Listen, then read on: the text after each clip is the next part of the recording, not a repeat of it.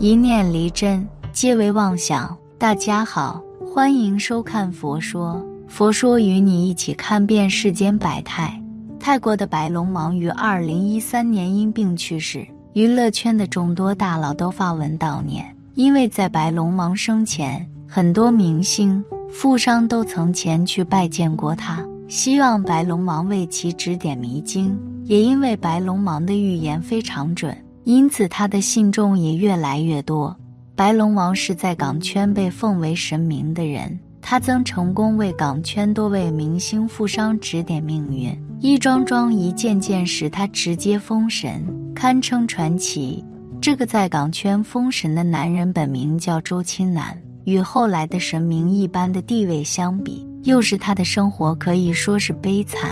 周钦南老家是广州潮汕，小时候家里很穷，为了减轻家庭的压力，他在自己13岁那一年去泰国打工。而就是这一年，他的命运发生了转折。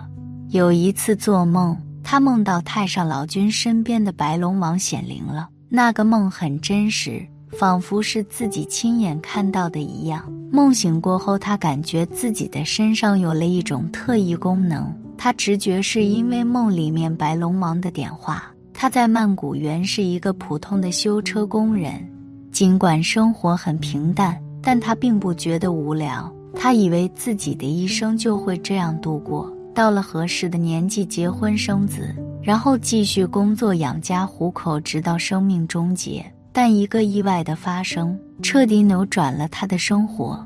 那天他还像往常那样修车，但不知道为什么，那个车的轮胎突然炸了，要不是他躲得快，恐怕会伤到自己的眼睛。他觉得这是个不好的信号，就准备去当地的白龙王庙拜祭。结果祭拜回来之后，当天晚上他又做梦了，他梦到的还是那条白龙。白龙告诉他，他就是白龙的化身。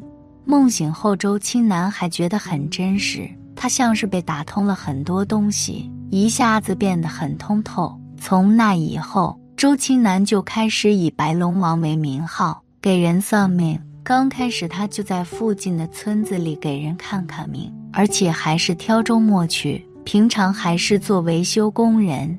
不过由于他算命很准，因此慢慢的村里的人就对他愈发信服。他还为那些信徒开光祈福，排忧解难。但他为信徒开光却不要钱，都是信徒自己给的酬劳。有了名气之后，他接触到的人也不一样了。有一次，他因偶然的机会认识了泰国一位富商，这位富商请白龙王为自己解答疑问，白龙王帮他解答了。后来他发现白龙王的方法确实奏效，欣喜不已。这位富商为了感谢白龙王帮自己走出了困境，竟然帮他在当地建立一座白龙王庙。此后有了这位富商的输出，白龙王的名气越来越大，他在泰国渐渐占据了一席之地。而他的名气引来了当时的泰国首富黄创山。黄创山有着比较稳定的事业，但是他还想更上一层楼，于是找到了一小有名气的白龙王。白龙王和黄创山两人很聊得来，又是老乡，因此白龙王就尽心帮助黄创山。黄创山听了白龙王的建议，后面的项目果然赚了1000多万。黄创山和当时的很多港圈明星关系比较好，通过黄创山，白龙王在港圈打响了名号，这为他后来在港圈大展拳脚做了铺垫。上世纪90年代末，亚洲爆发了金融危机，很多公司陷入了难以维持的境地，香港向华强的公司也未能幸免。他的弟弟向华腾跟着着急，把腿扭伤了，看着一个比一个还要坏的情况，向华强决定找白龙王试一试。兄弟二人和张玉山一起来找白龙王。白龙王听了他们的问题，随即摸摸头，吃吃香灰，几句话点清了问题关键所在。在他们走之前，白龙王还语重心长地叮嘱向华腾要好好珍惜身边的女友张玉山，他能忘他。兄弟俩回去按照白龙王说的去做，摸过多久向华腾的腿伤就好了。而永盛电影公司也顺利通过了危机，向华腾按照白龙芒的嘱托，对张玉山也很好。随着他们事业地位的一步步上升，向华腾对白龙王更加深信不疑。白龙王再一次为自己的金字招牌镀了一层金。当年的《无间道》拍摄有些神秘，当时导演林建岳花费4000万准备拍摄《无间道》，可是像是被故意针对似的，在拍摄期间，一个意外接一个意外的发生。林建岳碰到这棘手的情况也很焦虑，最后实在无奈找上了白龙王，希望白龙王能给他们指点指点。白龙王听了之后就让他们改名字，原来《无间道》并不叫这个，叫杀警，后来改成再见警察，再后来又改成无间行者。但不管怎么改都是意外频发，直到找到白龙王，白龙王建议他们把名字改成《无间道》，这才有了今天的一部经典。除了改名字，白龙王还让全部演员在首映礼当天都穿着紫色衣服到活动现场，他一一给他们摸顶赐福。后来《无间道》真的大获成功，票房达到5000多万，而且包揽了当时香港的很多奖项，就连好莱坞也购买了版权。每一件事情都是一个正向的加持，积累了这么多成功，白龙王早就在港圈里面彻底打响了名号。对于港圈很多明星来说，白龙王都是一个非常重要的存在，经过他指点的都获得了成功。比如当年古天乐，因为在《神雕侠侣》中出色的表演，他爆火了，但是随即黑料也被爆出来，他曾经坐过牢的事情被摆了出来，这给古天乐带来了巨大的挑战，事业面临着危机。古天乐找到了白龙王，白龙王就说让他回去晒太阳，晒够7天，其他什么也没说。回去后，古天乐按照白龙王的要求晒了7天，那个帅气清新的小伙没了，成了一个黑小伙。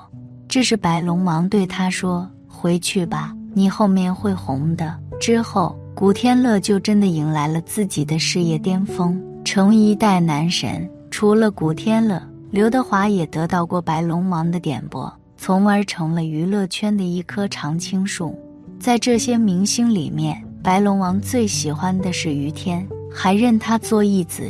于天每年都会出席白龙王的生日宴，而白龙王就为他摸顶，还含火蜡烛炊烟佳韵。但是与此同时，他却不喜欢于愿起，他觉得于愿起的性格太过偏执，所以面对于愿起的拜见，他拒绝了。与于愿起一样，不被白龙王见面的还有张国荣。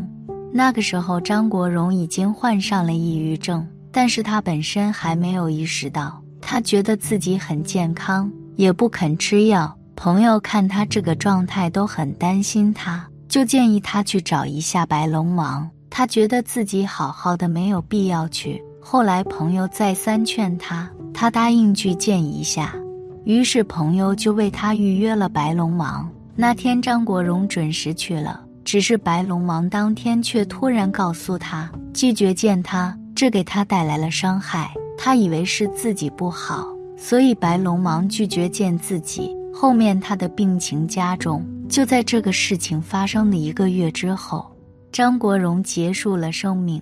后来杨受成说出了原因，他就这件事问过白龙王，白龙王说当时之所以不见张国荣，是因为他知道那个时候张国荣气数已尽，自己已经无力回天了。而让网友觉得更过分的是白龙王对邓丽君的骂声。1995年邓丽君去世，很多明星好友都过来表示哀悼，但是白龙王却说邓丽君就是罪有应得，就算活着也不会安生。如此难听的话语让粉丝们有些承受不住，他们质问白龙王为什么这样说邓丽君，是不是不怀好心。白龙王也解释了，他说的那些话都是实话实说，他与邓丽君没有私人恩怨，只是邓丽君身上有未洗清的罪孽，所以活着就会继续受罪。2013年，这位港圈神明白龙芒去世，很多港圈明星都过来哀悼。对于风水一说，向来都是信则有，不信则无，它们本身就会产生一种心理暗示作用，从而对人产生影响。所以对于风水不要尽信，路还是自己走的。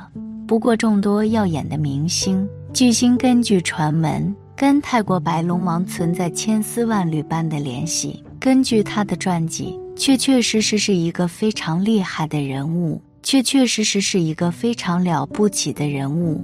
今天的节目就到这里了，希望此次相遇能给大家带来收获。如果你也喜欢本期内容，希望大家能给我点个赞，或者留言分享订阅。感谢您的观看，下期节目不见不散。